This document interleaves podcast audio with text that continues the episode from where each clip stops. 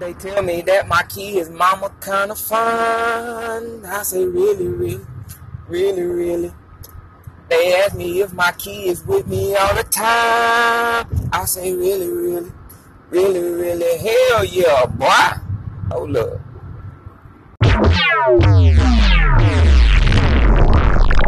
What's up, what's up, what's up with it, man? It is your boy LJ Davis, the comedian, aka Church. Hey man, what we want to talk about today, or what I want to talk about rather, is uh, my kids. Of course, uh, really real. Um, that was inspired by them because people always ask me all the time because I have my girls with me so much. They always asking me, "Hey man, do you have your girls with you a lot?" Or every time I see you, I always got your kids with you, or one of your kids not with you, or you know. And I, I find it weird that they shocked to see me with my kids. Um, I am a black man. I'm 30 years old, but I I find it um you know, uh, I just love my kids and I, I, love being around them. My girls, uh, I have two daughters, one 12, one 9, um, same mom. Uh, that ain't knock on nobody that got four, five mamas, uh, you know, or four, five baby daddies. It don't matter. Um, but I do got a rotation with them. You know, we got a schedule well. And the schedule is this, you know, Thursday through Sundays, I get them. Um, I have them Thursday, uh, after they get out of school until you know Sunday evening. Most of the time, Sunday night, uh, and then sometimes Mondays and Tuesdays, depending on how the week falls and what we got to do and stuff like that. But I have my kids a lot, so I think misconception is that people, uh, you know, that men just don't really have their kids that much or really don't like being around their kids. I enjoy my kids. My kids brighten my day, brighten my mood, brighten my spirit. You know, when I get up uh, for work in the morning and uh, and get on the grind and I'm trying to do comedy and breaking into the entertainment industry. I'm doing that not just for myself, so that my grandkids can eat. You hear me? Um, so yeah, man, I always have my kids with me. And I just think it's uh it's a lot more fathers out here doing what they supposed to do than y'all think. We just don't get highlighted enough. So when niggas be out here talking bad about us in the streets, y'all really be talking about you know, y'all look corner market. But it's a whole world of us good stand up fathers that are no longer with uh, the mother of our kids. And I'm gonna tell you something. Just like y'all be talking about we deadbeats. There's a couple of them deadbeat mamas out there too. Now that's all I'm gonna say.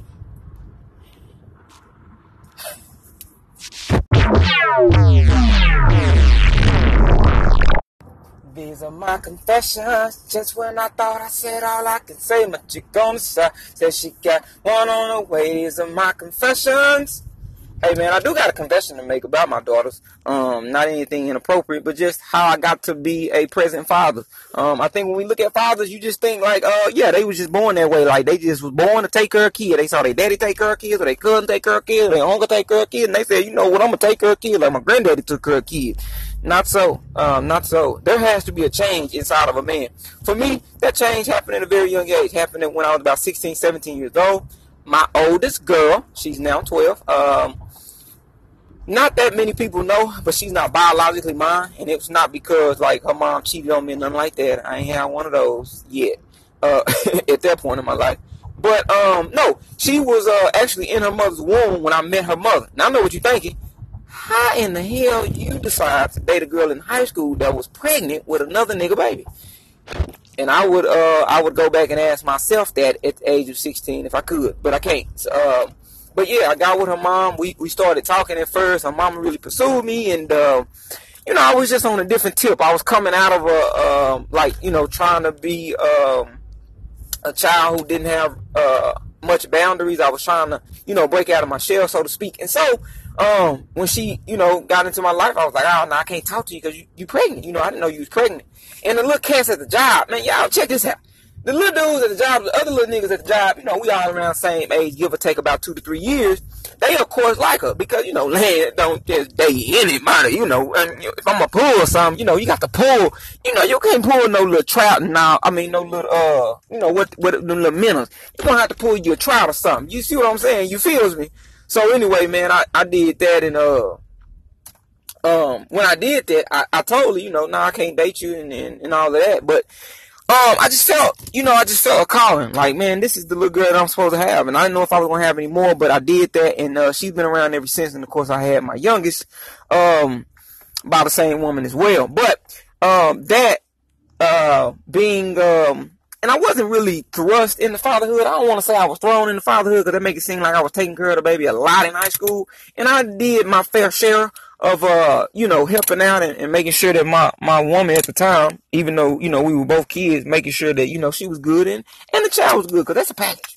You know what I mean? That's, that's just a package. That's how it worked. Um, but yeah, man, uh, what changed me is the fact that, uh, I just had to, I knew I was, I was pre- I knew that the way my life was headed and the way that our relationship was heading, and the, in relationship, I'm talking about the relationship between her mom and I while she was pregnant. I knew that we would probably be together for a while. And so I knew that I would have to, you know, grow into manhood. And so I just started growing and that, and that's really what changed me because I knew, um, her, her dad was in the picture back then, but I just, I just kind of felt it like he was going to be out of the picture. And it didn't happen because of me uh, anything like that, but he did fall off a little bit and uh, he fell off a lot. He's still probably about two, three times a year.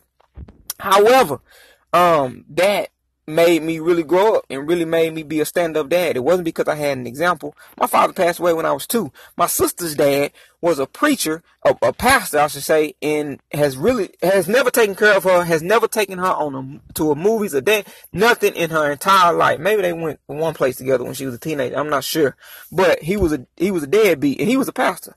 Um, so I never really saw that, you know, um, that strong, you know, uh, raising of children. My grandfather was, was, a great father. He was there, he was present, but I didn't get to see that. You know, by the time my mom had me, hell, I was, you know, I'm grandkid age. You know what I mean? I'm, I'm coming up after all of that. So I didn't have that example. So it was just really, man, look, nigga, get out and do it.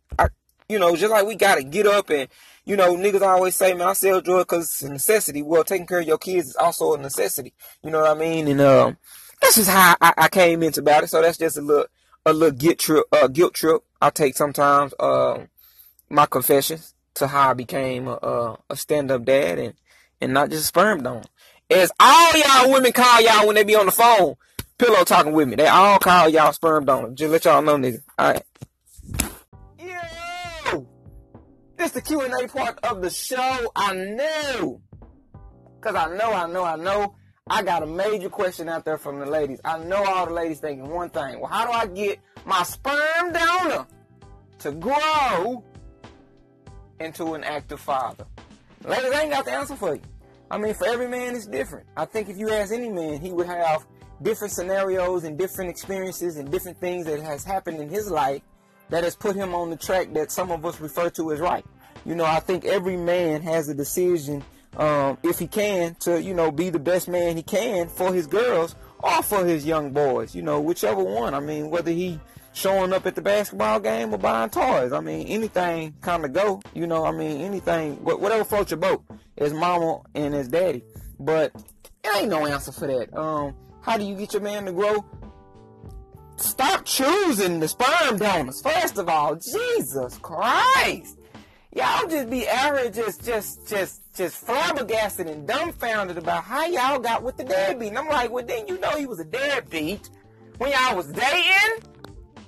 And I know what somebody's saying on him. Somebody's saying, well, look, here, uh, that ain't what happened. He lied to me, confused. Nah, nah, it was something about them that let you know that this wasn't the one. Dog, come on now. Love is blind. We say it all the time. You know why we say that? We say that because we don't like to see sh- that's right there in front of us. We see all everybody else business, everybody else man, and everybody else woman. We see all the flaws and character flaws in those relationships that are not our own. But when it comes to ours, we are blind. So, you ask me the question, how do I get a man to grow from sperm donor to active father, hell ain't no answer. But stop choosing the sperm donor. Because you can't make a grand grow. You can't do nothing to grow. Which is why I said his life experiences. What happens in his life. Something that triggers his life. Something that triggers his mind. Something that says to his soul, I gotta be there for my kids. But you can't do nothing. What you did for him was gave him a sperm donor. That's what you did for your kids. You gave your kids a sperm donor. And I want people to be more and more careful about choosing the people that they make kids with. And I'm not saying I was the most careful guy. I'm not saying I have a perfect uh, kid's mother. Obviously, um, if that situation had gone better, we still be together. Um, however, I am saying we got we got to be more conscious. We have to start thinking long term. I tell people this all the time. Young people, the reason why every generation of young people are crazy and out of control, you know, relative to the time, It's because young people have a tendency to think like, or to make decisions, I should say, like we're 80 years old. Like we already got life figured out. Like life has already passed us by and we just having a good time in it. You know what I mean? The decision that we make should be the decision that the 80 year, the 80 year olds are making. And they do make them, but we like to make them. Like one of those decisions being when it comes to kids, we'll, we'll make a decision like, okay, or uh, this person cool, this person cool enough for me to sleep with with no protection and possibly get some sperm inside my vagina, let him shoot up the club, and then I got a baby bomb. So with all of that being a possibility, we still choose to lay down with that person and have unprotected sex, right? Alright, so let's say the condom break or whatever, whatever. It don't matter. You still chose to lay down with that person. Period. Well, I ain't want a baby, I ain't just kind of happen. Yeah, but you know that's a that's a it's a risk, right? You buy a pack of condoms, it say 99%, right? 99%, that's it, right? It don't say it don't say 100% on none of them, right? On any contracept- contraceptive. So, that's what I would tell you. You want to grow your dude from sperm donor to active father, stop trying because you're not going to be able to. He has to, it has to be something on the inside of him that changes or some experiences or life. Whatever happens has to be from him. It cannot be from mama. So all that advice you keep giving, all of them nagging comments you keep giving, listen, say that sin for something else. Cause nagging is a sin. It's in the Bible. Look it up. Don't worry about that. Just leave that man alone. Pray for him. You know, you can talk to him, but watch how you talk to him. We'll cover that in the next one. And we'll cover how we talk to our women. Alright? Alright, y'all. My name is LJ Davis. I am a comedian, aka Church. I'll let you.